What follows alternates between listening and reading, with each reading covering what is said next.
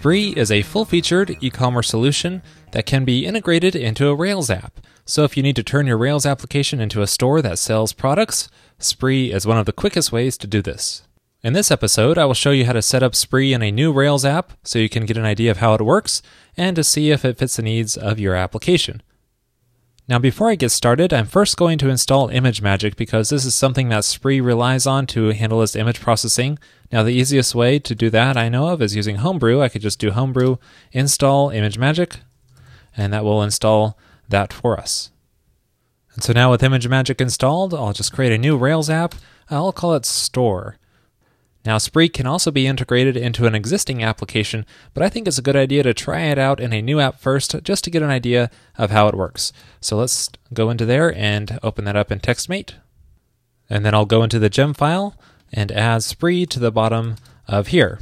Now I'm also going to specify the version here because Spree changes quickly, and this is currently the latest version, but who knows what the next version will be and what will be different and then run the bundle command to install Spree and the many gem dependencies. And then once that is done, you could just run Rails generate Spree site to turn your application into a Spree site. Now this command does quite a lot here. One thing it does is copy over the various migration files. Uh, this is necessary to create the tables for Spree to run. And it also customizes several other files here mostly under app assets. Notice that it's removing the application JS and CSS files here, so be aware of that. If you've customized these files, you'll need to integrate those changes into how Spree organizes uh, the assets.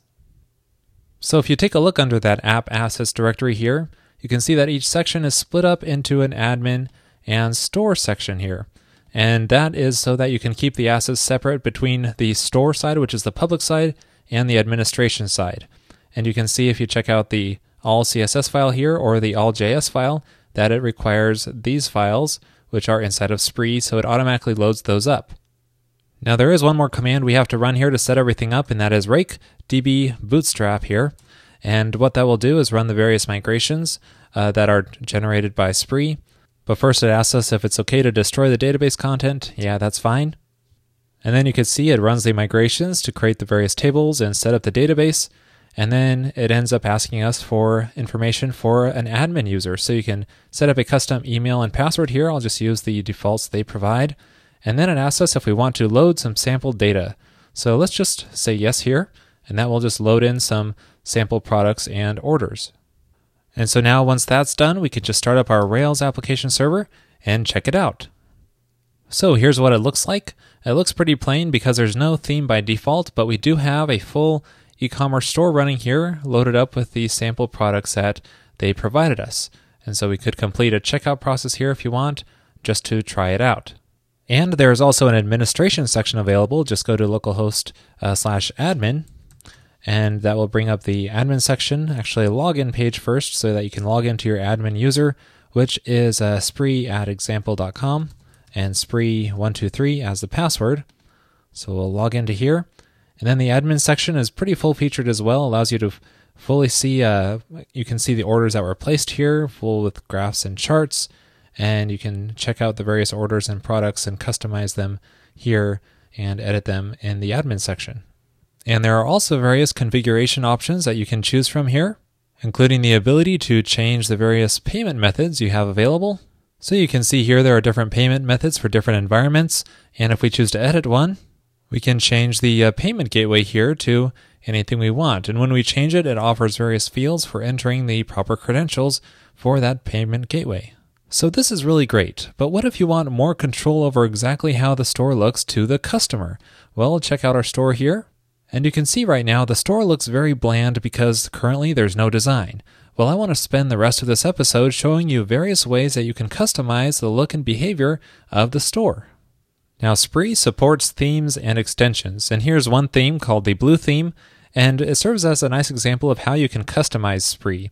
And this is a Rails engine, and pretty much everything in Spree is a Rails engine, which you can use to override various things under the app assets and overrides directory here. You can see exactly how this works here. But to install it, we can just add this to our gem file. So I'll just paste that into the bottom here, and then you'll need to run the bundle command to install it. Now, to get this theme to work, I also found it necessary to change the stylesheet store all.css file, and instead of including the default ones, just include the store screen file, which is the one provided by the theme. Now, I don't know if this is completely correct, but seems to work for this situation. So now the application looks like this quite a bit different, and whether or not you use themes directly, it serves as a nice example of how you can customize the look of a Spree app.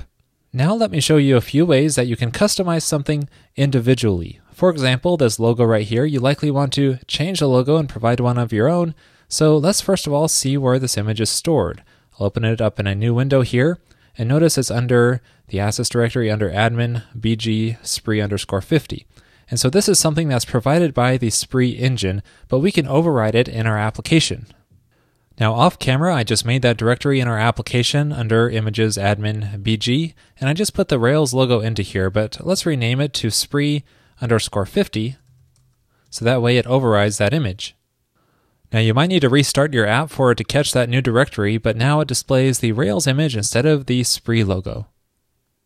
Now another way we can configure the logo is through the Spree configuration. And if you check out the source file, which I'll link to in the show notes, you can see there are a lot of configuration options and the defaults are mentioned here.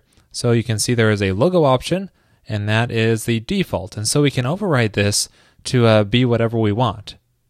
Now, Spree provides an entire preferences system that allows you to configure these options in various ways, such as through the database or through an admin panel, or we could just do it straight through Ruby here. So in this example, I'm just going to go under config initializers directory and make a new file here called spree config.rb. And then what you can do in here is call spree config.set, and then we can set the logo attribute to whatever we want. So we can say, let's put it under store at rails.ping. So this means I can change this logo and place it under the store directory and then rename it to rails.ping instead of the other name. And so now visiting our application, the logo still works, but if we open it up, you can see it's in the new location. Now, another way to do customizations is by overriding parts of a Spree template.